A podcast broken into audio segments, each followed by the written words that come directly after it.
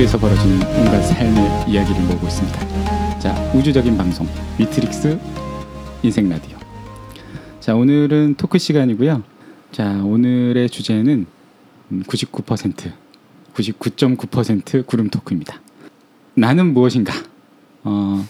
일단 이게 시작점이 될 수도 있고, 우리가 지금까지 몇 번 하진 않았지만 하는 얘기들의 어떤 중간 단계에서 꼭 필요한 얘기가 아닌가.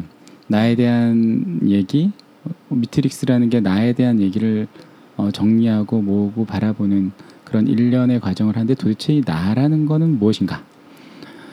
우리는 나를 어떻게 인지하고 있는가? 나라는 게 뭐 진짜로 존재하는가? 그럼 나는, 내가 사는 이 세상은 무엇인가? 이 세상에서 나는 뭘 하는 건가?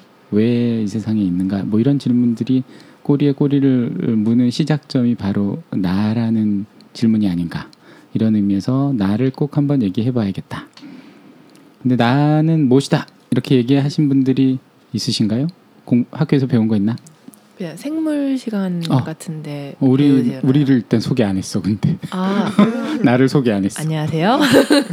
활자입니다. 네, 안녕하세요. 일을 하다가 말고 와서 아주 찝찝한 투덜입니다. 안녕하세요. 고스트입니다. 안녕하세요. 회색 분자 아웃사이더 오스입니다. 우리 이제 정통 정도를 따르는 오스님으로, 네, 저는 아키시고요. 일단 그래서 나라는 거를 학교에서 배운 적이 있나요? 나는 무엇입니다. 우리 몸은 이런 걸로 구성되어 있다. 이런 거는 교과서에 많이 나오잖아요. 그리고 윤리 시간에 뭐 인간관, 뭐 이런 거에 대해서 누가 어떻게 얘기했고, 누가 뭐라고 얘기하셨죠? 잘 생각은 안 나요. 너 자신을 알라. 소크라테스. 생각한다. 고로 나는 존재한다. 그게 그렇게 근데 와닿진 않아요. 왜 그런지 잘 모르겠어요. 아, 정말? 네. 방법적 회의라는 거잖아요. 데카르트의, 그쵸? 방법적 회의는 모든 것을 없다라고 회의를 하는 거잖아요. 그죠? 내가 느끼는 감각, 뭐 생각, 모든 게 없는 거예요. 이렇게 계속 없애다 봤는데, 없애고 뭐 신도 없애보고 다 없애보고 내가 다 속고 있는 걸 거야. 막 이렇게 의심을 해봤더니 결국 의심하고 있는 내가 존재하는 거죠. 의심하고 있는 얘는 뭐지? 그럼 뭔가가 있는 건데? 별이는 존재합니다. 별이는 무엇인가? 근데 그 얘기는 들으면 그렇군요. 잘 떨어지게 잘 맞는 것 같은데 이상하게 와닿지 않아요. 네. 그분이 하셨던 것만큼 우리가 회의를 안 해봐서 그럴 수도 있어요. 그런 게 절대적으로 부족할 수도 있을 것 같아요. 그치. 그분이 계속 회의를 한다는 게 사실 되게 쉬운 일은 아니잖아요. 그러니까 적당히 회의하는 거 말고 끝까지 회의를 해보는 게, 나라는 존재를 거부를 하는 게 사실 되게 쉬운 게 아니죠. 내가 느끼는, 내가 실존한다고 믿는 이 감각이 이거 아닌 것 같아. 실존하지 않는 걸 수도 있어. 이렇게 이제 하는 것 자체가 실제로 내가 그걸 완전히 안 믿는 거를 계속 시뮬레이션 하는 게 그렇게 쉬운 일은 아닌 것 같아요. 내가 생각을 떠올렸어. 이거 아니야. 이거 아닌 것 같아. 내가, 악마가 나를 속이는 거야. 아니면 내가 헛것을 본 거야. 망상이야. 뭐 이렇게 느끼는 것이, 근데 그러다 보면 되게 허망해지지 않을까?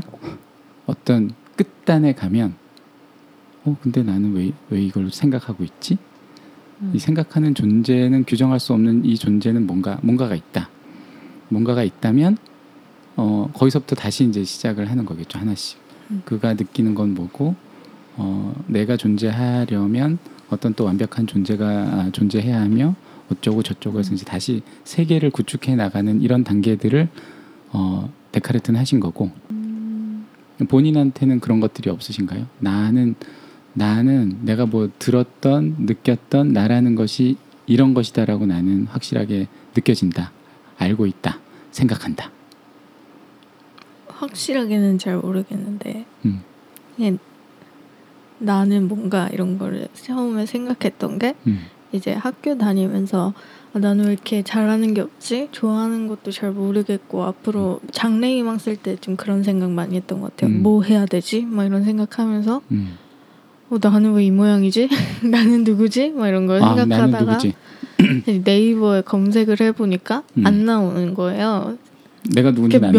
명확하게 알려주지 않아요. 그래서 아 모르겠다 이러다가 그냥 나중에 이런저런 생각을 해봤는데 하나 첫 번째는 그냥 우주가 생겨날 때 그냥 모든 것을 담고 있는 알고 있는 어떤 힘 에너지가 있는데 그게 터지면서 다 뿌려진 거예요. 그래서 그 에너지들이 하나하나 이렇게 막 모여서 나중에 이렇게 사람이 되는 거예요. 그래서 각자 이렇게 갖고 있는 파편된 정보들이 이렇게 있고 그게 어쩌면 전생이라고 알고 있는 걸 수도 있고 그게 이렇게 모여서 나중에 이렇게 자아가 되기도 하고 좀 그런 게 아닐까? 그리고 그런 생각이랑 좀 연결되는데 그래서 막 내 안에 신이 있다 막 이런 생각도 해요. 나는 우주다. 네, 약간 그런 그래서 다 연결돼 있다. 뭐 이런 그렇게들 설명하시는 분들도 많은 것 같아요. 스타더스트 차일드, 그렇지? 그리고 같은 걸로 구성돼 있다. 그리고 나중에 막 이렇게 그런 게 좀 궁금하니까 책 같은 걸 보다 보면 소설에는 막 그런 게 되게 많이 나오잖아요. 우리가 다 뭐 천사들이 이렇게 게임을 하고 있는데 그 게임 안에 있는 것들 뭐 이렇게 캐릭터다 뭐 이런 거라든지 그러니까 심지 같은 게 아닐까 우리가 뭐 이런 그런 거일 수도 있고. 그렇지. 어쩌면, 그런 얘기도 많죠, 그죠? 네. 그럼 우린 도대체 뭘 하고? 근데 본인이 내 몸 나는 내 몸이야 이렇게 생각할 수도 있잖아요. 내 몸은 나야. 내 몸은 내가 아닌 것 같아요. 우리가 별이가 무슨 일이 있나 보네. 어쩌면 별이가 나는 누구인가에 대해서 말하고 있는 걸지도 몰라요. 알아들을 수가 없으니 동물은 나라는 개념이 존재할까요? 존재하지 않을까? 막 이렇게 동물도 욕구가 있고 욕심이 있잖아요. 있는 것 같아요. 근데 그게 욕심이나 내가 어떤 본성 말고 본능 같은 게 있다고 해서 나라는 개념이 동물 안에 존재한다는 거를 알 수가 있나? 나라는 개념을 언제부터 하게 되는 걸까요? 근데 저는 그건 잘 모르겠는데 나라는 생각, 뭔가 이렇게 욕구, 욕망, 자아 뭐 이런 게 있으려면 그 안에 뭔가가 이렇게 있어야 된다고 생각하거든요. 그러니까 뭐 참된 나, 뭐 하여튼 뭐 그런 것이 이 안에 있고 거기서 이제 뭐 자아라든지 뭐 그런 욕심, 욕구, 뭐 이런 고통 이런 것들이 생겨나지 않나. 근데 아까 뭐 그 우주의 먼지 같은 이렇게 뭉쳐서 됐다라고 하는 것은 계획적인 게 아니고 되게 우연적인 걸 수 있잖아요. 네.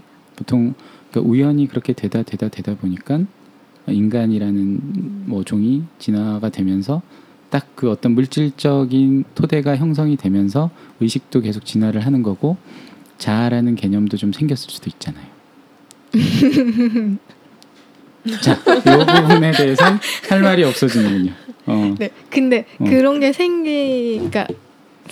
네, 그렇게 생각하는데. 근데 삶에서는 되게 구체적으로 나라는 개념을 정체성 우리가 얘기를 하면 이렇게 정체성이라는 건 동일성을 유지하고 있다는 거잖아요. 나라는 존재에 대한 동일성을 유지하고자 하는 게 있는데 나라는 거는 어떻게 유지가 되나요? 어제 내가 오늘의 나랑 동일한 존재다 라고 하는 건 어떻게 유지가 되나요? 다른 것 같아요. 어제 나는 오늘 내가 아니에요. 사람 변해요. 그래서 정말? 근데 동일한 점도 있잖아. 동일한 점? 몸은 동일하죠. 몸이 오히려 변하는 거 아닐까? 몸은 그러니까 세부적으로는 변하지만 어쨌든 우리가 다음 날 만났다고 누군지 못 알아보고 그러진 않잖아요. 네, 그래도 어느 정도의 틀은 바뀌지 않는 거죠. 바뀌지 않는다. 껍데기는. 네. 근데 그게 되게 참 말로 하기 어려운 게 여기에는 뭐가 있는 것 같은데 그걸 진짜 설명하기는 어렵다. 네, 설명하기는 어려운 것 같아요. 그러면 내가 이 기억하는 나를 이렇게 미트릭스에 막 적었어요. 네. 그게 나라는 사람을 설명하는 많은 사건들이고 내가 기억하는 나인 거예요. 근데 내가 그거를 인지할 수가 없어. 그 다음 날이 됐는데. 그러면 나는 뭐일까요? 그냥 어떤 에너지? 물리적 실체인 나는 있는 거니까. 그냥 저는 오히려 그게 더 참된 나가 된 게 아닌가 이런 생각을 해요. 어떤 의미에서? 이런 기억들, 과거의 기억들, 그 다음에 뭐, 그쵸, 주로 과거의 기억들인 것 같은데요. 그런 게 없는 것이 더 순수한 나가 아닐까. 저는 그렇게 생각이 드네요. 다른 분들은 어떻게 생각하세요? 일단 저는 의문을 갖게 했던 부분이 만약 내가 늑대 인간처럼 네. 아주 동물적인 환경, 그러니까 그렇죠. 동물적으로 클 수밖에 없는 환경에 처했었다. 그러면 과연 나는 어떻게 그렇죠. 나라는 컸을 개념이 것인가? 존재할 것인가? 결국 이제 다 뭐 인간 사회 시스템 안에서 내가 결국은 현재의 나로 이어진 건데 네. 어떤 면에서는 그냥 프로그래밍된 인간 사회 시스템에 의해서 프로그래밍된 게 나고 내 자아가 아닌가 하는 생각을 해봅니다. 예. 환경적으로, 예. 교육적으로. 근데 저는 저 미트릭스 이렇게 쓰면서 막 이렇게 개인 정보 그 기본 정보랑 뭐 장소 막 이런 거 관계 이런 거 다 쓰잖아요.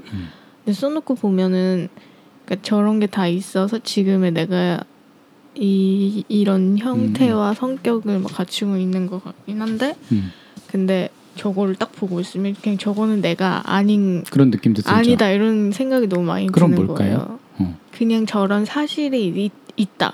근데 저거는 내가 나이기도 하지만 내가 아니기도 하다. 뭐 이런 생각이 되게 들어요. 그러면 똑같은 물적 조건을 가진 투덜이를 하나 더 만들고 그 쌍둥이는 아닌데 그치 뭐 이렇게 이런 기억을 똑같이 넣어놓으면 그거는 투덜이가 두 개가 되는 걸까요?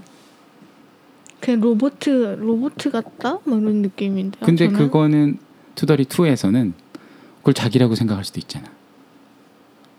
자기의 정체성이라고 생각할 그렇죠. 수도 있고 자기의 존재의 완전성을 그런 정보나 이런 걸 그대로 복사를 하면 사실 우리가 다 그런 존재일 수도 있는 거잖아요. 다 복사된 의심은 할 수 있지. 네, 저에게 이 질문이 조금 어려운 이유는요. 저는 제가 존재하고 있다라고 확실히 말할 수 없다고 생각을 하거든요. 네, 그러니까 언제 존재하는 거 뭐, 질문이 뭐였죠? 나는 무엇인가? 내가 있어야지 뭔지가 있으니까 뭐. 네. 그 내가 존재 안 한다라는 거 가끔 느껴요? 모르겠다라고 딱 느껴져요. 모를 때는 네. 언제야? 그러니까 왜냐하면 제 몸은 제가 인지할 수 있으나 저는 인지할 수가 없더라고요. 저한테는. 저는 그런 연습을 가끔 하거든요. 저를 인지하는. 하지만 몸만 인지되지 제가 인지되지 않아요. 좀 너무 추상적이긴 하지만 그리고 제가 움직일 때 그 순간을 뭔가 인지하려고 하면 되게 뭔가 허무한 느낌이 들어요. 저한테는. 네, 뭔가 비어있는 느낌, 그다음 모르겠다는 느낌, 그다음 내가 나를 움직이는 것 같지 않다는 느낌. 네, 그래서 저는 약간 존재가 아닌 것 같다라는 생각이 그럴 때는 좀 들거든요. 그러면 평상시에 행동할 때는 네. 나라는 성격, 네. 뭐 나라고 규정된 어떤 역할, 성격 이런 것들을 표출하면서 사는 거잖아요. 그렇죠. 그때는 네. 나와 지금 네. 얘기하는 모르겠는 나 존재하는 네. 어떤 거의 차이는 어디서 생기는 걸까요? 그러니까 막 내 존재를 느끼려고 하고 알려고 하는 그런 연습하는 상황을 싹 잊어버리고 뭔가 나의 욕심과 욕망이 나를 확 지배할 때 그 욕심과 네. 욕망은 어디서 나와요? 저요? 저는 약간 그래요. 뭐 신체적으로 얘기하면 머리와 가슴에서 나온다고 느껴져요. 저는. 네. 그래서 그동안 바로 그런 게 이 미트릭스에 적힌 이런 사실들로 그런 것들이 구성되고 그러니까 약간 가끔은 전 되게 남 탓을 하고 싶더라고요. 그런 게. 조작된 뭐 그런 거. 막 약간 테스트를 저 테스트 당하는 것 같고 누군가로부터. 왜냐면은 제가 태어난 환경 같은 걸 제가 선택을 한 기억이 없는 거예요, 저한테는. 네, 그걸 그러니까 자기가 지우고 온다는 얘기가 있어요. 아니 지우고 오면 동등하죠. 기억을 하면 이상한 거잖아요. 그러면 지금 제가 절 디스하는 거잖아요. 그게 인생이다라는 분들도 계세요. 그런 시나리오도 있어. 네, 그래서 하여튼 저는 존재 자체가 그래서 저는 그 깜빡이는 그 양자역학이에요. 뭐예요? 그 이렇게 존재하는 경향이 있다라고 얘기를 하잖아요. 있다 없다 계속. 네. 상태적으로. 네. 존재하기도 하고 안 하기도 하는 거잖아요. 저는 그 말을 되게 좋아해요. 그 말이 굉장히 저는 와닿아서요. 그냥 뭔가 그 최소 단위의 뭐 원자라고 하나요? 전 잘 모르니까 그거를 이렇게 약간 에너지적으로 얘를 묶어주고 있다면 전 그 에너지가 풀리는 순간 제 존재가 사라질 거라고 생각을 하거든요. 네, 그래서 저는 죽는다는 얘기를 그러니까 통상적으로 생각하는 죽는다라고 생각하진 않아요. 네, 그냥 흩어진다, 사라진다. 네, 그래서 죽음이 요즘은 그렇게 슬프지 않아요, 저는. 그래. 네. 우리 이제 조상님들은 혼비백산이라고 혼은 날아가고 백은 흩어진다 이렇게 표현하셨죠. 그렇죠. 근데 제가 이 물질적으로 이 인간을 생각을 하다가 저를 생각을 하다가 그냥 뜬금없이 저는 또 혼을 믿거든요. 그러니까 혼이라는 예를 들어서 나는 몸에서 비롯된다. 나는 몸을 움직이는 혼이 있다. 독립된 실체로서 혼이 있어요. 그리고 그 혼이 내 몸에 깃들어 있다. 라고 하면 그러니까 그것에 대해서 각자 입장들이 있을 거 아니에요. 근데 물질적으로만 나는 무엇인가를 생각하다 보면 혼을 설명하기가 굉장히 힘든 거예요. 다 완성됐어. 혼이야. 혼 일로 와봐. 그리고 슝 이렇게 들어가는 게 아닌 이상. 근데 혼을 믿는다는 건 그럼 어떤 의미예요? 혼이요? 그냥 영혼? 그냥 그러니까 물질로만 구성되어 있지 않은 거죠. 유물론자는 아니군요. 혼은 물질이 아닌 것 같은 생각이 들거든요. 혼이 있다고 믿지 않는 사람들도 많죠. 다들 혼이 있다고 믿으시나요? 있다고 믿어요, 저는. 그 혼비백산이라는 말이 되게 무서운 말인 것 같아요. 근데 저는 이제 언니가 결혼하고 얼마 안 됐을 때 꿈을 꿨는데 거기에 조카라는 애기가 나왔어요. 근데 저랑 이렇게 막 외국에 있는 수영장에서 이렇게 수영을 하면서 놀고 있었거든요. 근데 그때 저랑 그 조카로 나온 애기 남자 애기랑 이렇게 눈이 마주쳤어요. 그래서 정면으로 이렇게 보면서 있다가 깼거든요. 근데 그리고 나서 얼마 안 있다가 언니가 임신을 했는데 근데 꿈꾼 게 생각나서 아들일 거야 막 이런 얘기 그냥 했었어요. 근데 진짜 아들이고 그다음에 지금 얼굴 보면 그때 꿈에 나왔던 얼굴이랑 진짜 똑같거든요. 그래서 저는 이렇게 생각을 해요.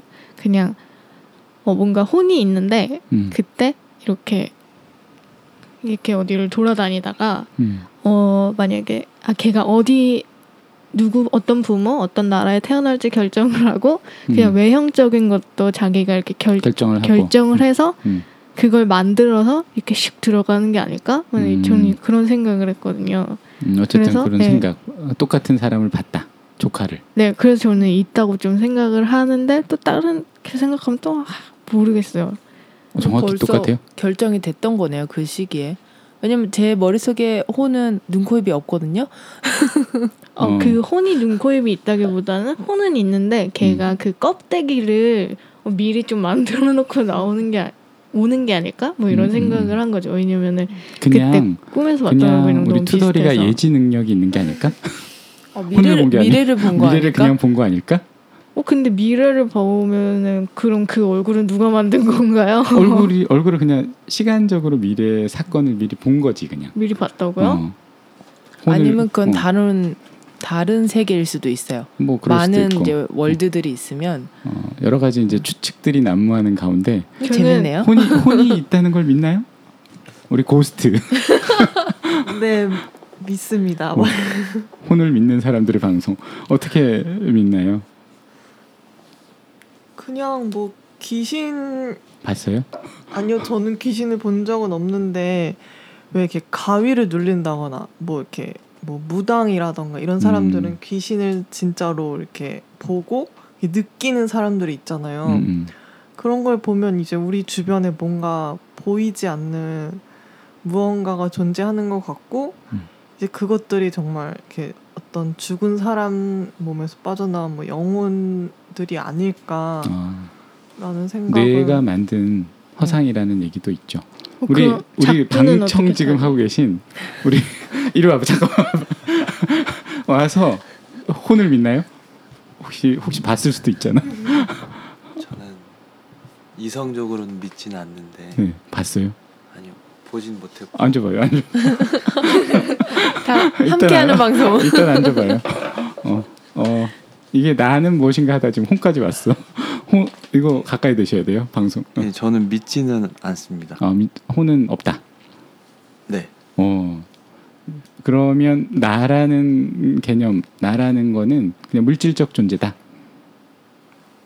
네, 물질적 존재라고 생각합니다. 오, 자, 어쨌든 유물론자 한 분 오셔서 이제 토론이 좀 되겠구만.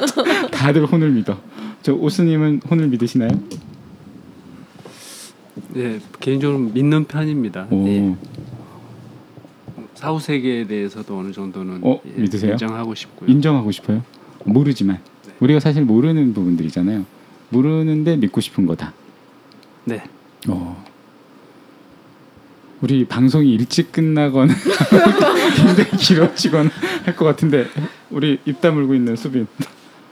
저는 잘 모르겠어요. 영혼? 있는지 없는지는 잘 모르겠어요. 그러니까 뭐 있다고 하는 사람도 얘기를 들어보면 있는 것 같고 없다고 하는 사람도 얘기 들어보면 없는 것 같고 근데 실제적으로 제가 이렇게 뭔가 느껴지는 건 없고 그래서 잘 모르겠다. 귀신을 뭐 보신 분들도 많긴 한데 그게 참 미스테리하긴 하잖아요. 근데 혼이라는 게 귀신을 얘기를 하는 건가요? 그래서는 귀신일 수도 있죠. 근데 뭐 형태가 없다면 눈으로는 안 보여질 수 있는 거 아닌가요? 뭐 다른 방법으로 느껴질 계시니까. 그대로 실체로 보는 분들도 계시니까. 근데 그게 에너지로 측정이 되잖아요. 그런 거. 영화를 너무 많이 봤어. 그래요? 아니, 귀신 찍는 카메라가 있지 않아요? 영화를 너무 많이 봤어. 왜 그러세요? 영화를 너무 많이 봐서 그래? 나는 오늘 중립주의자. 난 진행만 할 거야. 내가 얘기하면 미스테리 방송 돼서 안 돼. 근데 제가 귀신 봤다는 분들 얘기도 많이 좀 들어보고 적잖이 들어보고 근데 그거를 저는 조금 의심하긴 해요.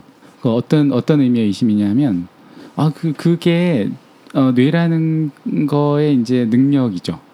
그러니까 많은 걸 조합하고 조작할 수 있기 때문에 계속 의심하는 거예요. 그래서 제가 어떤 것을 본 상황도 저는 그래서 의심하는 편이에요. 그런 세계가 있을 수 있다라는 것을 분명히 하고 제가 굉장히 선호하는 분야이긴 하지만 저는 기본적으로 좀 의심하는 편이에요. 그리고 그게 의심이 저는 굉장히 합당하다고 생각하는 거예요. 그러니까 영매도 있으시고 우리가 이제 그거 하시는 분들 계시잖아요. 채널러라고 하시는 분들이 계셔도 저는 좀 의심하는 편이에요. 저는 그게 인간의 무한한 능력일 수 있다라고 생각을 하는 거죠. 그게 되게 확장된 개념의 자아일 수는 있다. 하지만 구분된 실체로서 존재하느냐에 대해서는 계속 저는 조금 의심하는 입장에서 접근을 하고 싶은 거예요. 근데 우리가 말씀하세요. 네, 좋아요. 말씀하세요. 좋아요. 들어오세요. 저는 네. 그게 이제 혼이라고 이야기할 수도 있고 아니면 그러니까 지금 이야기하는 것처럼 뭐 다른 어떤 존재일 수도 있는데 저는 그게 저희가 아직 찾지 못한 그렇죠. 어떤 물질 중에 하나라고 생각을 해요. 그 마음 물질도 반물질도 그렇죠. 있고 되게 많잖아요. 우리가 알지 못하는 그런 것들이라고 생각을 하는데 그게 저는 생각을 믿거든요. 제 생각을 믿는다는 게 아니라 다른 사람이 어떤 생각을 하면 제가 생각을 했을 때 제가 용이 있다고 생각하면 그 에너지의 형태로 용은 존재할 거라고 생각은 해요. 물질적으로는 아니지만. 그건 믿음이죠. 믿음. 네. 근데 이게 많은 사람들이 공감을 했을 때 그 생각들이 어떤 에너지로서 같이 공통적인 분모가 있으면 그 에너지를 다른 차원에서 느끼는 것 같아요. 제 생각은 그래서 이거는 혼이나 그런 것들이 아니라 만약에 내가 모르는 어떤 낯선 무언가를 봤다면 네. 다른 사람의 생각을 엿본 거라고 생각해요. 저는. 근데 나와 다른 사람이라는 것이 실체적으로 구분이 네. 된다고 생각하나요? 구분이 그게 있잖아요. 그 대통일 이론이라는 것들이 있잖아요. 근데 저는 결론적으로는 하나라고 생각은 해요. 모든 사람들이 하나라고 생각은 하는데 최근에 와서 그러니까 근대에 와서 그런 것들이 많이 좀 갈라진 것, 더 세분화된 것 같다는 네. 생각이 들거든요. 제 생각은. 진짜 나라는 게 그런 것인가. 근데 이런 질문의 의미가 무엇인가라는 게 저는 되게 좀 중요하지 않나. 나라는 게 뭔지. 근데 우리는 내 욕망이 나라고 그럼 생각하거나 내 역할이 나라고 생각하거나 그것이 정말 나인가에 대해서 질문을 하는 걸 수도 있어요. 간단히 얘기를 하면. 내가 나를 서술한 어떤 그죠? 객관적 사실들이 그냥 나인가? 내가 하는 역할이 나인가? 우리 저는 나는 무엇인가 이걸 아까 고민을 할 때 저는 그냥 약간 그걸 믿음? 약간 언어학적인 접근 같이 해서 우리나라 말로 나라는 단어가 있고 모든 언어에 다 나라는 지칭하는 언어가 있잖아요. 그러니까 일종의 사회적 약속인 거죠. 나라는 것은? 네. 그렇게 약속을 하고 그렇게 부르자. 그래서 계속 부름으로써 그거를 그냥 사람들이 믿고 그걸 믿는 순간 그게 존재하고 한다고 생각을 했거든요. 그러니까 이제 약간 일종의 종교같이 우리도 그 종교를 믿으면 그 사람한테는 그게 존재하게 되는 거잖아요. 그런 것처럼 나라는 것도 이제 일종의 이제 우리가 이거를 나라고 부르자라고 이제 언어로 지칭을 하고 그렇게 불러서 우리가 그거를 믿음으로써 그 존재하게 되고 이게 닭이 먼저냐 달걀이 먼저냐랑 비슷한데 그죠? 그 나라는 개념이 존재하기 때문에 나라는 언어가 나왔는지 나라는 언어를 그냥 어떻게 쓰다 보니까 나라는 개념이 이렇게 구체화된 건지 그거는 뭐가 뭔지 모르겠지만 어쨌든 개념적으로 존재는 하는 거예요. 그죠? 합의된 지금 사회적 네. 합의를 얘기를 한 거죠. 그죠? 사회적 합의된 개념이 존재하는 것이고 여러분들이 개인적으로 느끼시는 건 어떤가요? 분명히 나라는 실체는 어디 있나요? 근데 그때 옛날에 그때 워크샵을 들으면서 화살이 나한테로 그냥 뭐 이름 나라는 이름도 버리고 그냥 뭐 그쵸. 직업, 나이, 성별 뭐 미인포를 일단 버리는 거예요. 다 버렸을 때 무엇이 남느냐라는 질문을 들었을 때 그걸 다 버려도 나는 존재하거든요. 그렇죠. 저는 이게 다 버려도 나는 존재해. 그리고 미트릭스에 썼던 나도 저런 것들을 다 버리고 나도 나는 존재해. 그렇죠. 네. 근데 이거를 뭐라고 말해야 될지는 잘 모르겠지만 일단 존재한다. 그리고 그거는 옆에 있는 팔자씨의 그 안에 있는 것과 내 안에 있는 것은 안에 있다고 누가 그랬나요? 그냥 저의 머릿속엔 네, 그래요. 뭔가 여기 저는 가슴에 있다고 생각해요. 있다.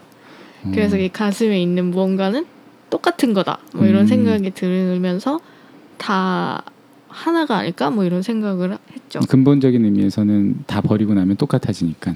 네. 짠짠.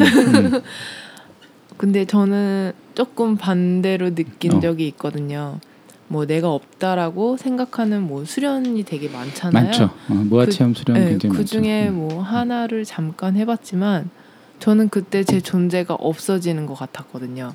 아 정말? 네, 그냥 하얀 방 그냥 하얀색 존재가 없어지는 것 같다고? 네, 그냥 아무것도 없는 그런 느낌이었거든요. 그 느낌은 누가 느끼나요, 그러면?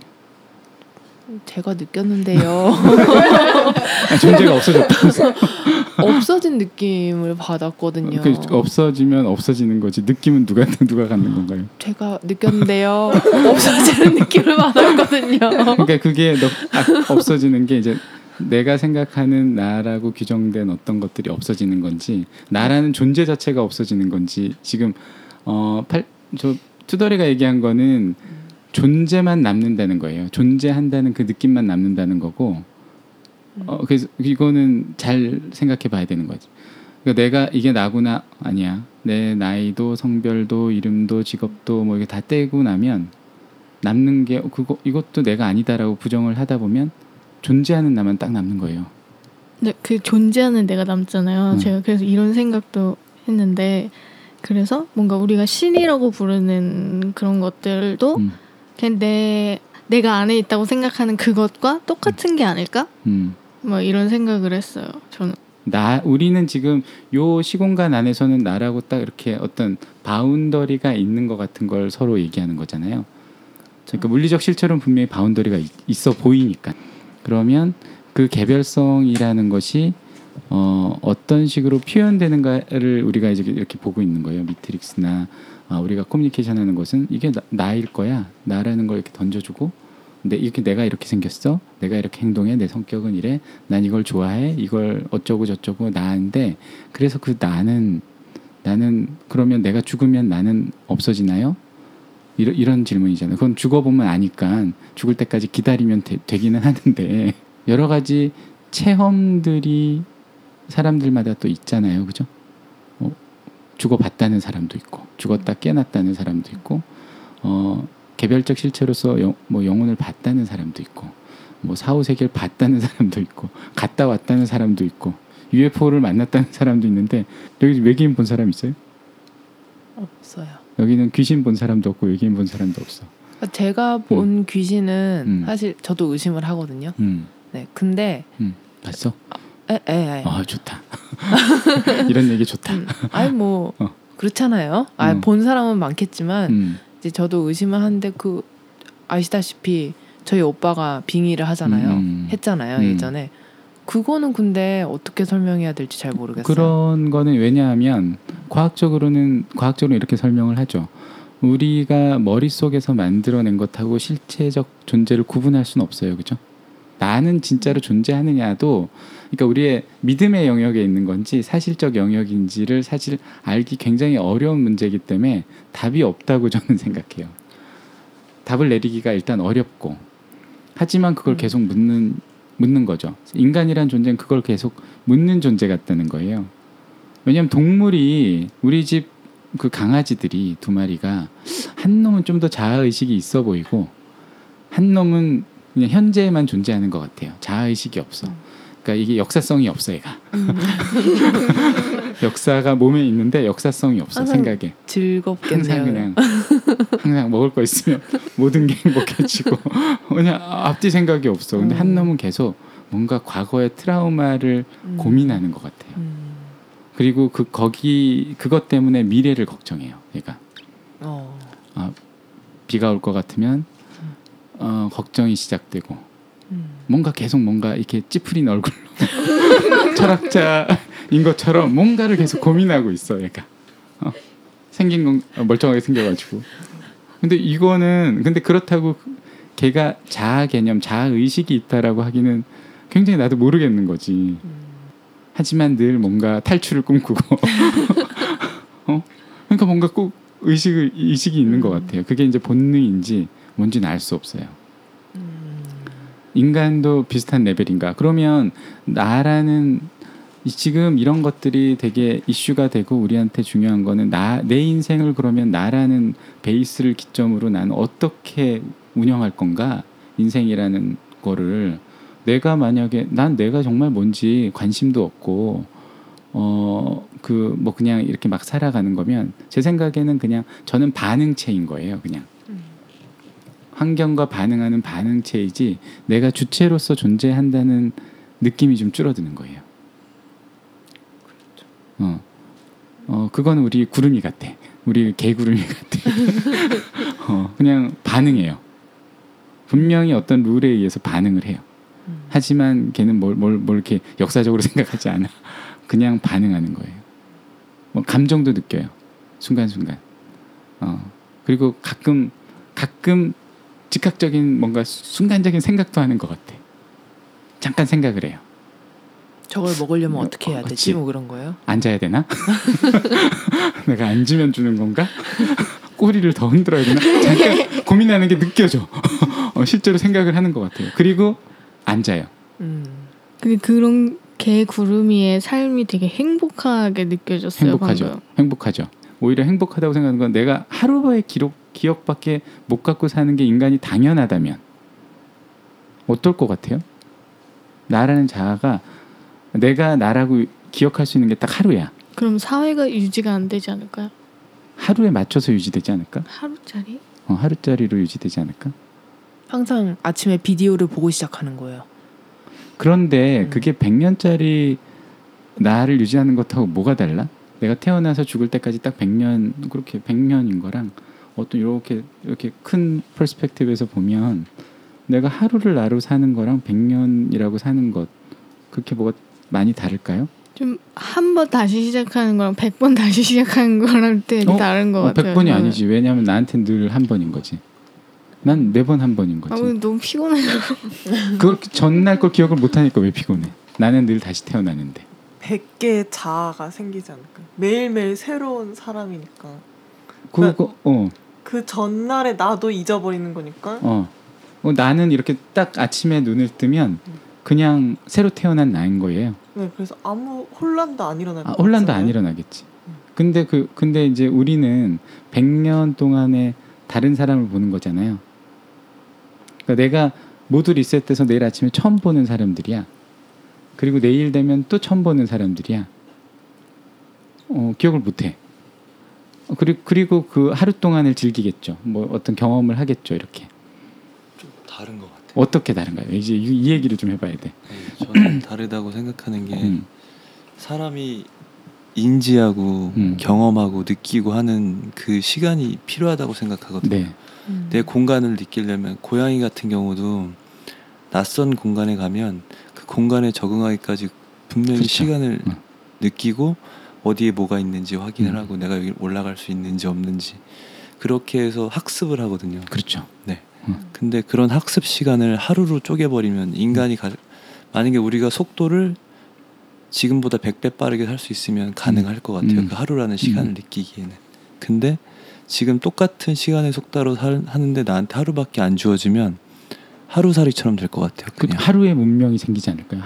하루에 적합한 문명과 뭔가 시간 개념과 공간 개념이 생기겠죠. 그러니까 다 바뀔 것 같아요. 지금이랑은 전혀 다를 완전 것 다르겠죠.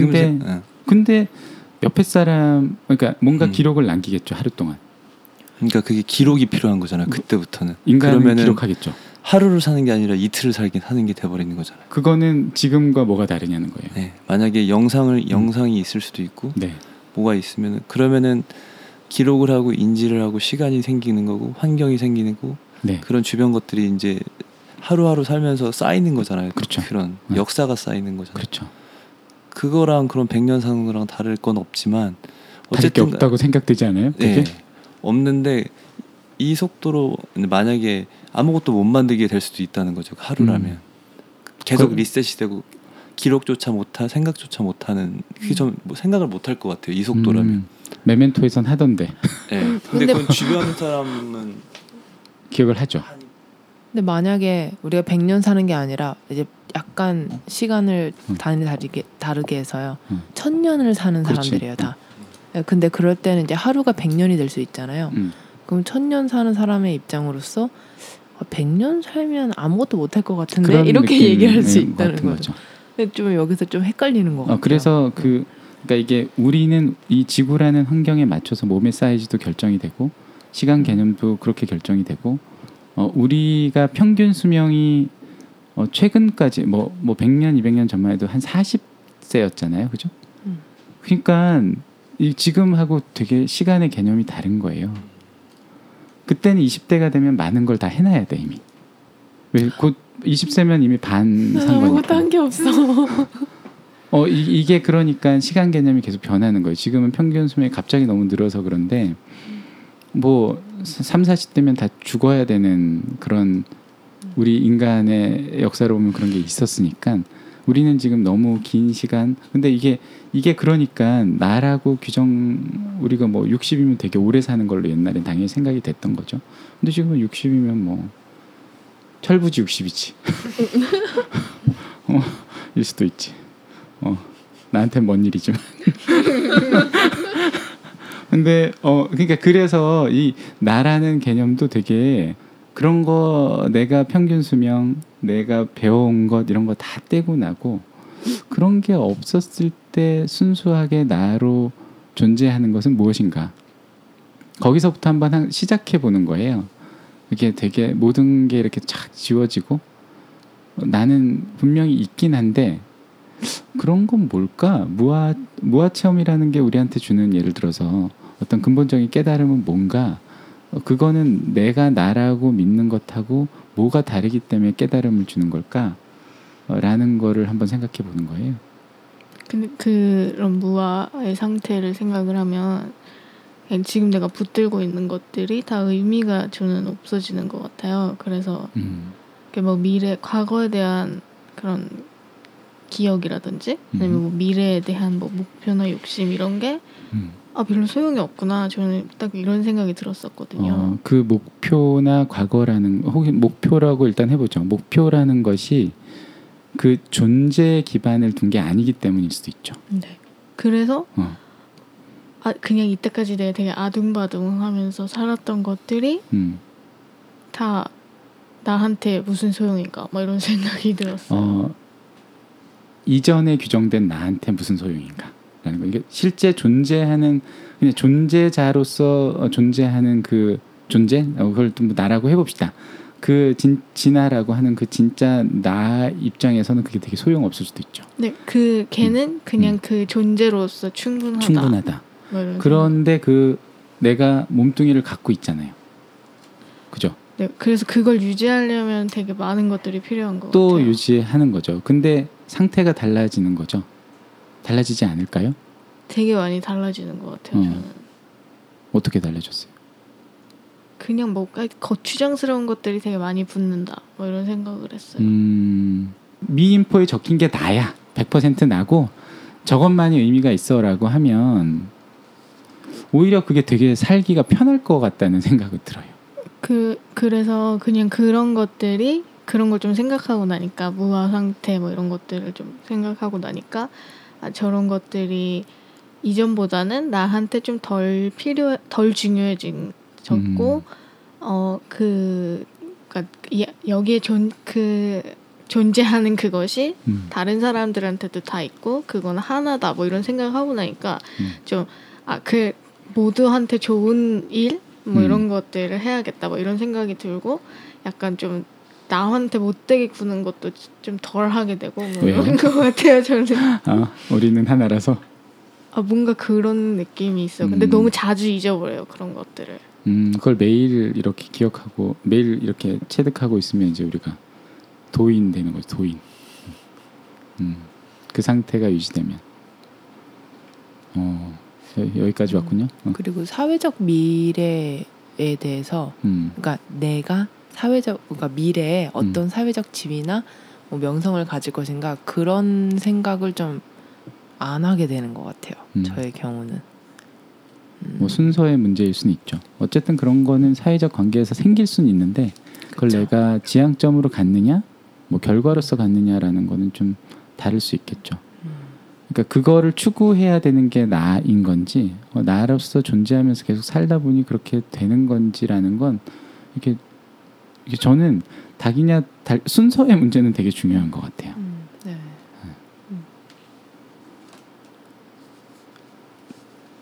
너무 조용하다.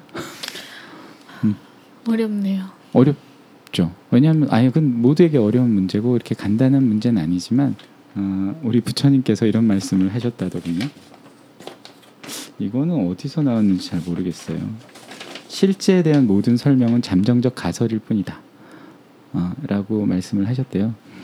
근데 이런 얘기들보다는 오늘은 되게 추상적일 수밖에 없는 구름 토크니까 지금 이슈들은 좀 나온 것 같아요. 사실은 나라는 존재가 어떤 레벨에서 스스로를 규정하느냐가 되게 중요한 것 같다. 일단은 그거는 중요한 것 같아요. 나는 몸이 나야.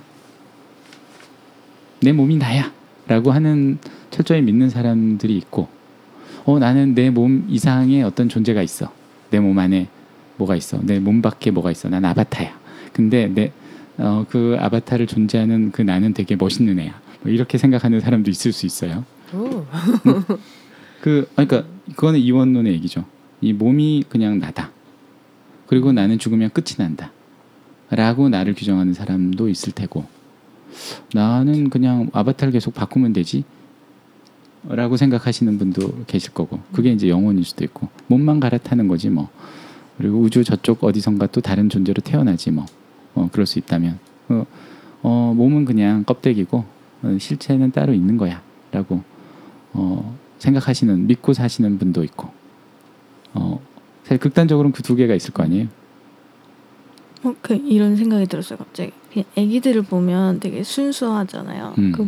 그리고 막 뱃속에 있을 때도 알고 있고 그래서 하여튼 뭐 애기들을 보면 이렇게 진짜 태어난 지 얼마 안 됐을 때 보면 그냥 되게 평화로워 보이고 그냥 얘는 여기에 되게 존재하는 것 같고 진짜 그리고 그러니까 모든 걸 다 알고 있는 것 같이 전 느껴졌어요. 근데 걔가 조금 자라면서 주변에 있는 사람들과 환경에 영향을 받으면서 뭔가 자아라는 것이 생기고 이러면서 그 어떤 순수한 어떤 존재 뭐 이런 것들을 좀 이렇게 덮어버리는 것이 아닐까? 한정된 사실, 역할로 일을 하게 되는 거죠. 우리는 우리가 누군지 다 알고 있는데 이게 시간이 지나고 환경이 있고 이렇게 해서 자아라든지 뭐 이렇게 덕지덕지 붙다 보니까 그런 것들을 잊어버리게 되는 게 아닐까. 그 되게 웃기지 않아요? 모든 걸 알고 있을 땐 얘기를 못 하고. 네. 그래서 얘기를 못 해줘. 그걸 얘기하면 이 시스템이 무너지니까. 근데 얘기를 하게 되면 그걸 잊어버려. 아주 교묘한 시스템이네. 어떤 입장이세요? 나는 지금 다 혼을 믿는다는 사람 그러면 내 몸은 지나가는 것이고 나는 따로 존재한다. 그러면 죽는 게 두렵지 않을 수 있죠. 근데 아픈 건 좀 두렵지만 맞아요. 꾹 들어가 이거는 막 그런 거 죽고 나면 그만인데 뭐.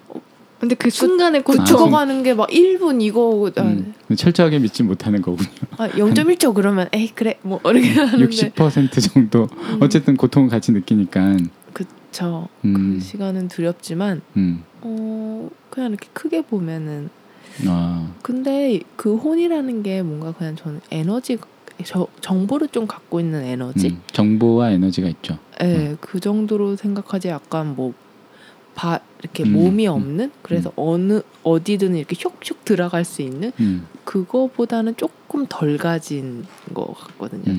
더 원초적인 의미에. 네. 네, 그래서 뭐 에너지가 그것도 에너지도 흩어진다면 일할 수 없는 거고 그 정보와 에너지가 이렇게 어느 정도 모여야지 이제 몸에 들어가도 일을 할 수 있고 생각할 수 있고 이렇게 저는. 믿어요.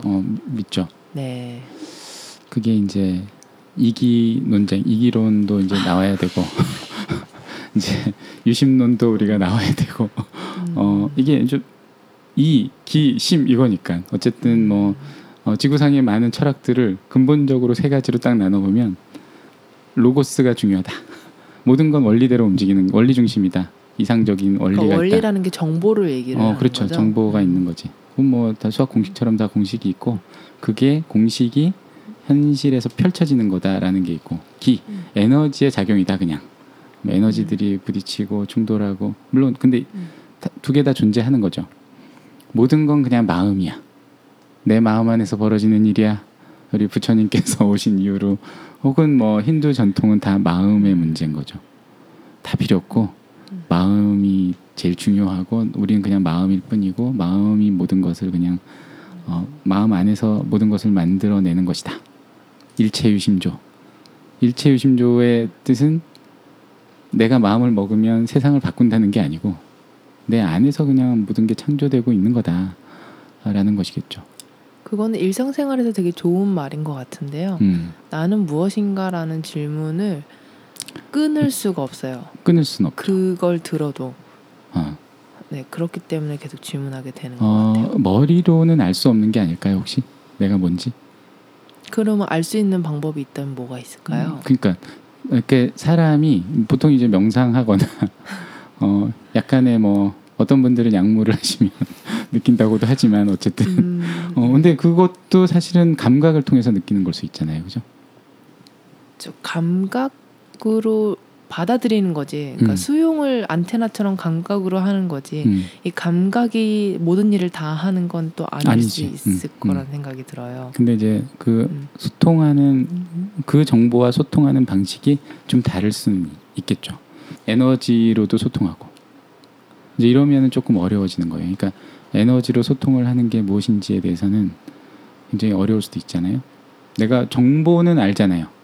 정보를 말로 주거나 뭐 어떻게 주면 정보가 머릿속으로 들어와요. 근데 정보 때문에 찌릿찌릿하고 그러진 않지. 네. 않나요? 하시는 분이 계실 수도 있는데 희열. 어떤 정보적 희열이 있을 수 있어요. 그 에너지가 쭈르르 타고 오는 수도 있고. 아, 뭐 알았을 수학 문제 풀었을 때 그런 거. 뭐 그럴 수도. 어떤 깨달음을 얻을 수도 있지. 정보적 깨달음이라는 게 있을 수 있겠죠. 그러면은 물질이 바뀔 수 있는 거잖아요. 어쨌든 물질을 관하라는 정보가 바뀌었을 때 물질이 바뀐다면 거기서 쾌감이 오는 거일 수도 있잖아요. 정보가 들어가서 내 뇌의 구조가 바뀔 수 있겠죠. 있다고 생각해요. 네. 물질이 바뀌는 거예요. 관상 바뀌잖아요. 그런 거랑 비슷하게. 그럴 수도 있죠. 네. 어쨌든 뇌는 계속 뭔가 그러니까 뇌가 초기에 이제 한 뭐 10년 정도의 어떤 연결 구조가 약간 고착이 되면 그것에 맞춰서 사람들이 행동하고 일정한 관성대로 움직이는 경향이 좀 있는 거지 뇌는 계속 학습을 통해서 변화할 수 있다고들 하시니까 연결구조가 계속 바뀌니까요. 그러면 이게 이제 그래서 인공지능 이슈가 이제 자꾸 등장을 하는 것 같아요. 나를 카피하는 문제. 나라는 게 뭐다라는 거를 요즘 제일 연구 많이 하는 데가 뇌가 아니겠어요? 결국. 나를 카피하고 그래서 트랜센던스 뭐 그 영화가 있잖아요. 그 이제 박사가 슈퍼컴퓨터에다가 이제 자기를 이렇게 업로드하는 거잖아요. 업로드하는데 슈퍼컴퓨터도 이런 이만저만한 컴퓨터 양자 컴퓨터여야겠죠. 거기도 컴퓨터실이 쫙 있는데 그 워낙 비트 수가 많으니까 그거를 데이터를 처리하는 것도 지금 문제고. 거기서 아주 이제 실감나게 한 거는 뭐냐면 이거 이제 약간 과학 얘기로 가도 되나? 워낙 이 비트 수가 1000억 개 이게 있잖아요. 뉴런이 있고 그거를 또 연결하는 방식이 워낙이 이제 복잡하니까 그거를 이렇게 칩 하나당 이렇게 다 매칭을 시켜서 업로드를 시켜야 되는데 정보를 그 데이터 용량이 지금 페타바이트 정도로 이제 얘기하는 거예요. 그 우리 뭐 기가바이트에 몇 천 단위로 가는 거죠. 그래서 약간 또 음모이론은 아니고 이거는 이제 뭐 공표된 거니까 미국의 다르파라고 이제 뭐 인터넷 만들고 뭐 이런 거 만드는 미국 디펜스 고등과학연구원에서 최근에 칩을 하나 만들었어요. 이름도 시냅스야. 근데 그 이게 뉴런하고 굉장히 그 시냅스하고 비슷한 새로운 소자를 만들어 가지고 한 1평방센치에다가 100만 개를 집어넣어서 인간 그 두뇌 밀도랑 굉장히 비슷한 칩을 하나 만들었어요. 근데 얘가 소모하는 전력이 너무 커. 이게 그 영화에서 제일 현실성이 있었던 게 뭐냐면 뇌를 그쪽으로 이렇게 슈퍼컴퓨터로 옮기면 에너지가 너무 많이 필요한 거예요. 그걸 계산 유지하는데 그래서 원래는 그 메가와트 정도의 엄청난 에너지, 그 발전소를 줘야 돼요. 이 사람 하나를 슈퍼컴퓨터로 시뮬레이션해서 이식을 시키면 정보 능력이 커지는 정보 능력은 똑같고 인터넷 능력이 세지는 거잖아요. 네트워킹 능력이 세지는데 막 원자력 발전소가 필요한 거야. 근데 이번에 그 만든 칩이 그 한 몇천 배 효율이 좋게 만들었어요. 기존 슈퍼컴에서 들어가는 것보다. 인간 두뇌가 20W 쓰잖아요. 굉장히 저전력으로 움직이는 아주 효율 좋은 기계인데 그거랑 한 50배 정도 1킬로와트인가밖에 안 쓰더라고요. 그래서 지금 굉장히 이제 가까워졌어요. 그리고 이제 데이터 처리 용량만 좋으면 두뇌를 물론 쉬운 일은 아니죠. 이렇게 다 꽂아가지고 이제 카피도 할 수 있는데 그러면 내가 그렇게 업로드되면 그건 난가요? 저는 두뇌에 모든 정보가 있다고 생각하진 않는 편이라서요. 아, 그렇죠. 네, 두뇌를 복사한다고 그게 내가 되진 않는다고 생각해요. 그러면 네. 인공지능 로봇은 내가 없는 거네요? 그러니까 저를 로봇으로 만들었다고 하면은 우선 소재가 다르면 저는 저라고 인정해주지 않겠어요. 그러면 좀 바꿔봅시다. 그러면 정보가 트랜스퍼된 거에 대해서, 그러니까 동일성 유지가 안 되는, 일단 끊기는 뭔가 느낌이 있어서 그런 거 아닐까요? 아, 이런 살 같은 소재가 다른 거죠. 로봇이어도 되잖아. 바이센티. 아, 저는 여기 이런 살의 모든 정보가 또 여기서 갖고 있는 애들이 있다고 생각하거든요. 근육 메모리 또 해야 되고 그거는 네. 근데 살아가면서 나랑 어떻게 보면 두뇌의 신경과 이 근육의 신경이 연결되면서 연결성들이 규정된 걸 수도 있고, 그러면 이 정보를 따로 가져가서 다른 근육에 이제 적응하는 기간은 들겠지만 뭐 이식될 수는 있지 않을까요? 아, 그렇게 일을 시켜서요, 몸을요? 저는 독자적인 애들이 좀 있을 거라고 생각해요. 왜 그런지 모르겠어요. 굉장히 틀린 얘기일 수도 있겠죠, 지금. 뭐 우리 추정이니까. 우리는 상상 방송이잖아. 그래요. 아무런 근거도 없고 아직 근데 이제 과학에서 연구하는 거는 나라는 개체를 이렇게 이제 기계로 옮기는 것도 어쨌든 지금 계속 연구를 하는 것 중에 하나고, 그게 이제 인공지능하고 이렇게 이제 또 맞닿은 부분들이 있는 거잖아요. 자비스가 그러면 시리는 분명히 의식이 없는데 우리가 영화에서 보는 자비스는 마치 의식이 있는 것 같잖아요. 근데 마치. 에너지원이 에너지원이 다르잖아요. 걔네들 음식 먹고 음식이 다르잖아요. 음식은 다를 수 있죠. 그게 되게 큰 다름이에요. 달라도 되지. 안 돼요, 그런 거. 달라도 되지. 그러니까 걔를 그럼 자비스를 개체적 존재로 인정해 줄 수 있나요? 걔도 나라고 생각할 수 있잖아. 자기가 죽는다고 생각할 수도 있고. 그렇죠. 그 뭔가 이렇게 그런 걸 느끼도록 시스템화 시켜놓은 것 같아요. 그냥 우리도 그럼 시스템화. 우리도 그렇게 얘기할 수 있어요. 근데 약간 뭐 예를 들어 아키님이랑 저랑 뇌를 바꿔요. 그리고 만약에 아키님의 뇌를 컴퓨터에 넣어요. 근데 그럴 때 제가 생각하기에는 만약에 우리가 서로 뇌만 바꾼다고 하면 제 안에 있는 어떤 영혼? 뭔가랑 이 뇌에 있는 기억이랑 막 이렇게 충돌을 해서 제가 부서질 것 같아요. 그게 마음이 그 뇌의 구조에서 나온다고 이제 연구를 하고 있는 거잖아요. 네. 지금 몇십 년 내로 그게 될지도 몰라요. 뭐 이렇게 마인드 업로드나 브레인 업로드가 되거나 기억 조작은 뭐 지금도 멀지 않았으니까. 근데 그런 일이 생겼을 때 그럼 나라는 존재는 어떻게 유지가 되냐라는 거예요. 저번에 우리 잠깐 얘기했었는데 이식된 기억의 나는 뭔가요? 그래도 나로 유지가 되나요? 그거는 그냥 뭔가 꿈 같아요. 그냥 저는 그 뭐라고 잘 설명할지는 잘 모르겠는데, 그래서 이게 모든 게 꿈이다 이렇게 네. 이제 힌두 그 막 심장 이식을 했는데 그 사람의 기억을 갖게 되고 막 이런 것도 막 있잖아요. 제가 TV를 많이 봤나요? 그치. 서프라이즈 너무 많이. 그런가요? 근데 이게 진짜 또 우기는 것 같지만 그러니까 그럼 뇌가 나는 아니라고 또 저는 생각해요. 뇌도 내가 아니다. 그냥 이런 것들은 다 뻥이고 그냥 나는 뭔가 이렇게 나라고 부를 수도 없는 무언가가 이렇게 있다 이런 생각을 들어요. 우리가 그걸 연구를 해야 되는데 그거를 아직 뭐 일단 물리적 실체로서 계속 접근을 해서 만들고 있는 거예요. 내가 있고 그걸 계속 연구하시는 분들도 계시고, 지금 미국하고 유럽은 미친 듯이 거의 다 돈을 쏟아붓고 있죠. 오바마가 뭐 최근에 또 예산, 지금 유럽만 해도 1조, 근데 생각보다 별로 많이 안 해요. 10년 동안 1조 5천억도 안 되는 돈을 투자하고 있는데, 사실 4대강만 안 했으면 우리나라가 세계 최고의 내가 투자를 할 수 있었을 것 같은데 너무 안타까운 거예요. 그거에 한 10배 되는 돈을 그냥 그 녹조라떼 만드느라 다 쓰셔가지고. 근데 그 컴퓨터에다가 나의 뇌를 이렇게 옮기잖아요. 근데 그거는 뭔가 걔가 뭔가 감정을 느끼고 뭘 다 한다고 해도 그건 뭔가 정보들을 재조합해서 이렇게 만들어내는 결과물인 것 같고, 내 안에서 일어나는 것들은 그런 정보의 재조합도 있지만 그냥 뭐 예를 들어 그냥 뭐 측은지심 같은 거 있잖아요. 이런 거는 정보의 재조합으로 일어나지 않는 것 같아요, 저는. 자, 우리 그거를 잠깐 얘기해 봅시다. 그게 이제 그 딥러닝, 인공지능 연구에서 초기 단계는 그랬던 거예요. 얘한테 그 90년대까지만 해도 이걸 가르쳤잖아요. 자, 이게 고양이야? 그래서 100장을 줘요. 100장 정도를 고양이라고 주고 또 100장을 보여줘요. 이게 개야?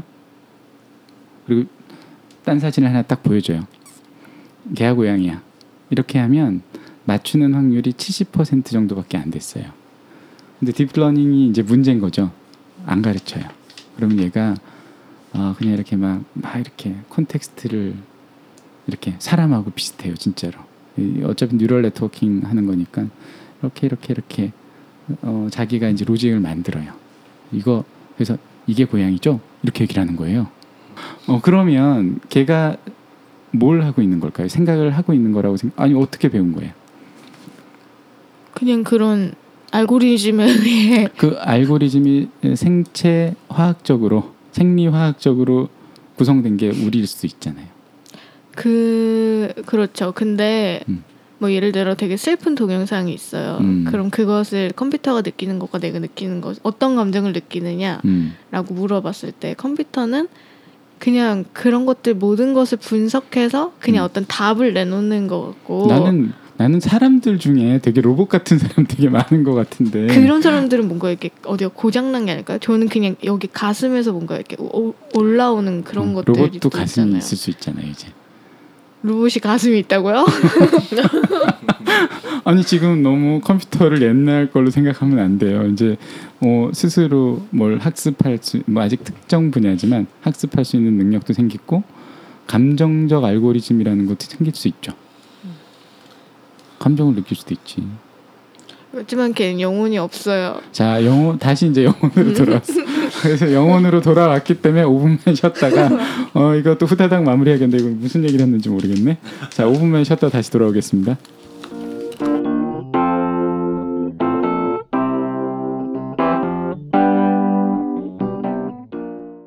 마무리 하셔야죠, 같이. 같이 마무리를 하고. 이미 시작된 거. 자. 쉼이 너무 길었어. 5분이 아니라 한 50분을 쉰 것 같은데 답이 당연히 안 나죠. 답이 안 나고 답을 낼 수 없고 나는 무엇인가 2를 언젠가 또 할 것이라고 생각이 되면서 오늘은 급 마무리하는 걸로 오늘 느낌 어떠셨는지 하고 우리가 나라는 거 질문이 본인에게 나는 무엇인가라는 질문이 본인에게는 어떤 의미가 될 수 있는지 질문에 대한 대답이 아니라 질문 자체에 대한 의미 이런 거 얘기해 보면서 오늘 어떠셨는지. 자, 팔자부터. 네.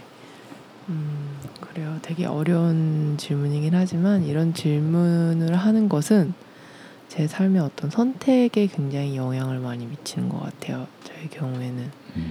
그래서 쭉 답을 알 수 없을 것 같긴 하지만 그래도 계속 고민하고 나름의 생각을 하고 그래서 어떻게 살아갈 것인지 계속 선택을 하고 네 그렇게 하는 게 잘 사는 것이 아닌가. 그냥 사는 인간의 도리. 인간이라면 또 뭐 그렇게 살아야 될 수도 있고. 네. 그게 과연 많은 분들이 공감할 수 있는지 얘기도 좀 더 해봐야 되겠고. 네. 어떻게? 저는 그냥 이거에 대한 답은 없는 것 같아요. 그리고 별로 뭐가 진짜 나지? 나는 왜 있는 거지? 뭐 이런 생각을 하는 게 저한테는 별로 중요하지 않은 것 같아요.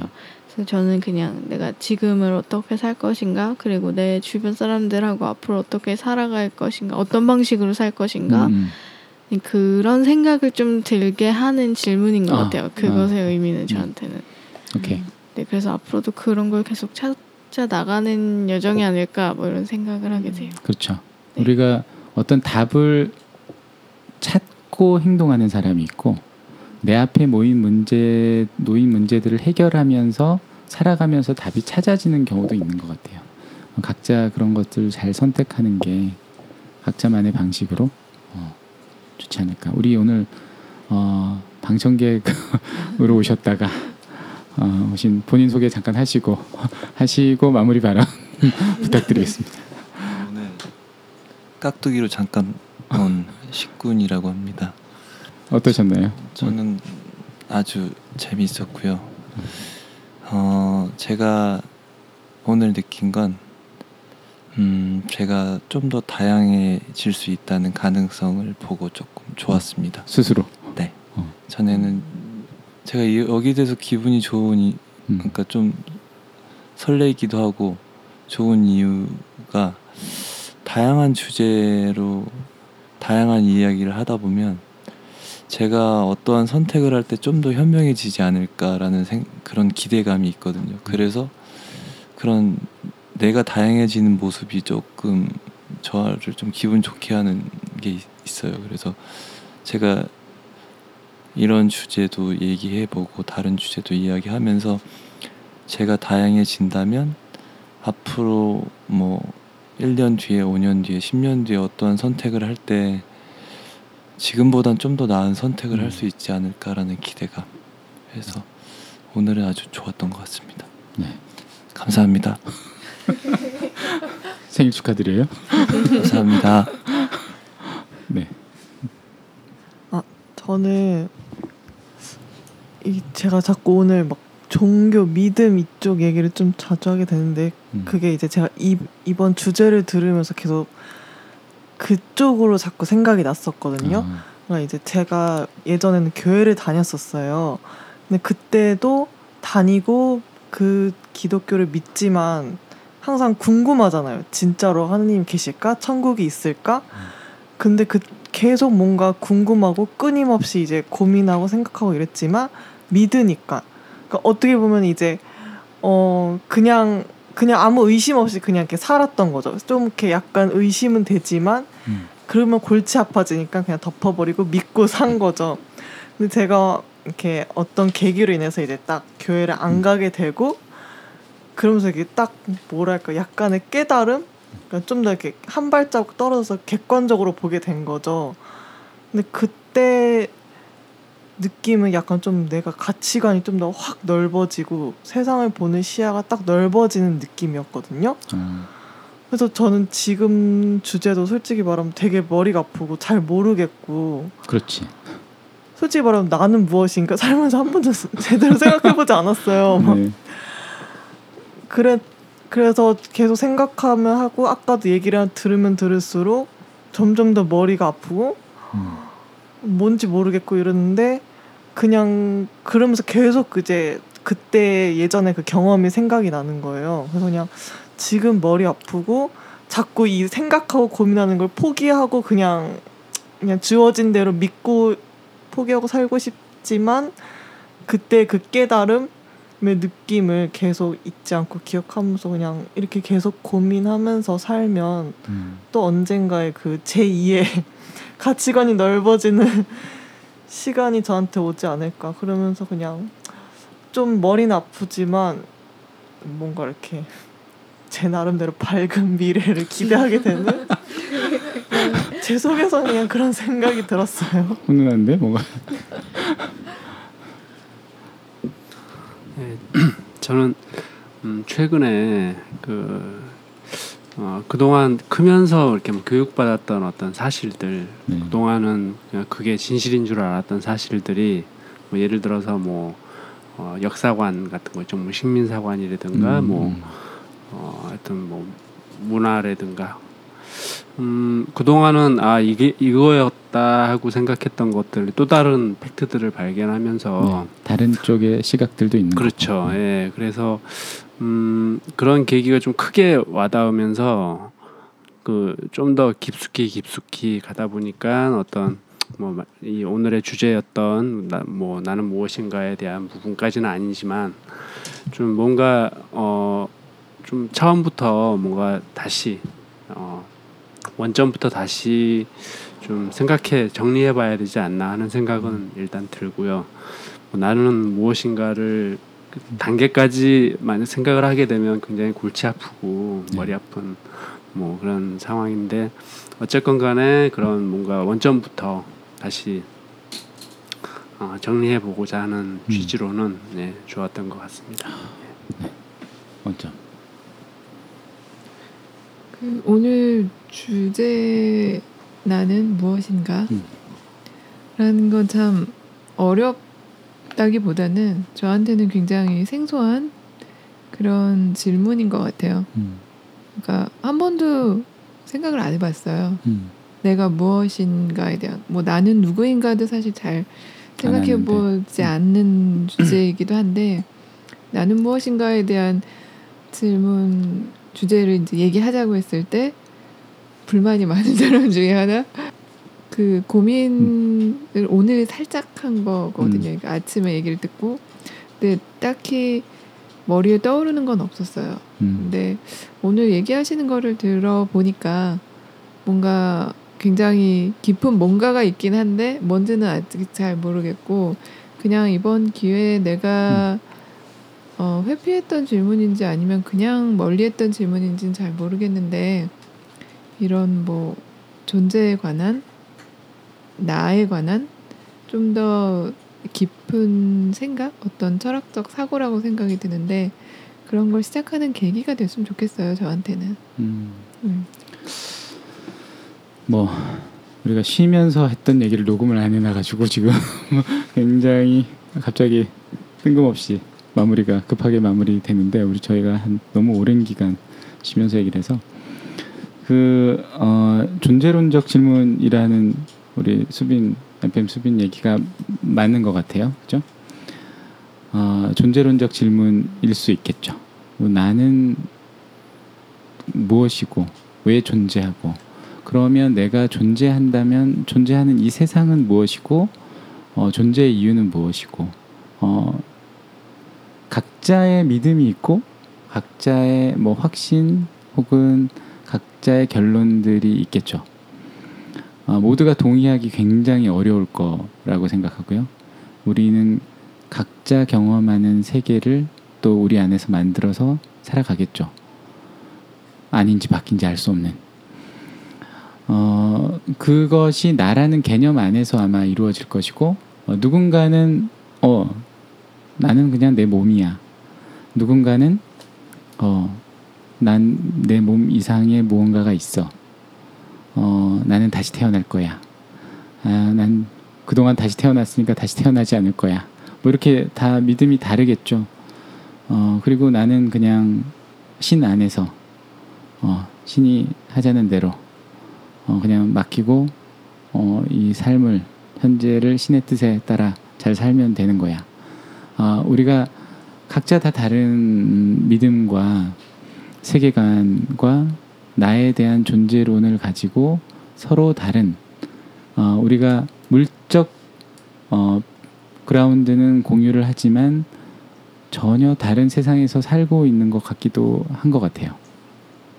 같은 게임판엔 있는데 룰은 있긴 있는 것 같아요. 근데 전혀 다른 게임을 하고 있는 것 같다는 느낌도 좀 드는 거죠. 근데 내가 아무리 다른 게임을 하려고 해도 여기는 공통의 룰, 공통의 법칙이라는 것이 존재하는 곳인 것 같아요. 적어도 우리가 1년이 됐건 하루가 됐건 100년이 됐건 우리가 함께 사는 동안은 우리가 여기 함께 있는 이유에 대해서 나의 존재론부터 우리의 존재론, 우리의 세계에 대한 존재에 대한 의문을 저는 할 수밖에 없는 것 같고 그것을 과학으로 풀든 종교로 풀든 혹은 그냥 철학으로 풀든 우리는 그거를 각자 깨달음에 대해서 서로 소통을 하는 노력을 멈출 수는 없을 것 같다라는 생각이 저는 좀 들어요. 각자의 진실에 대해서 우리는 서로 검증도 해보고 질문도 해보고 각자의 가설들이겠죠. 이걸 어떻게 하면 좀 훈훈하게 마무리해볼까. 아무리 노력을 해도 훈훈하게 마무리가 안 돼. 오늘은 무조건 구름 토크야. 내가 99.9% 그럴 거라고 생각해서 내가 찾아온 것 중에 아인슈타인 박사님의 얘기를 읽고 끝내겠습니다. 사는 방법은 두 가지 방법밖에 없는 것 같다. 기적은 결코 없다고 믿는 것과 모든 게 기적이라고 믿는 것이다. 이런 말씀을 하셨대요. 오늘 우리가 1시간 넘게 이 토론을 한 게 저는 기적이라고 생각합니다. 네, 기적 같은 방송. 기적 토크. 네, 기적 토크. 네, 오늘은 도대체 끝까지 들으신 분이 있으시면 그 인내심에 정말 감탄을 마치 않고 기적입니다. 다음번에는 조금 더 구체적이고 또 재미난 주제 가지고 찾아뵙도록 하겠습니다. 감사합니다.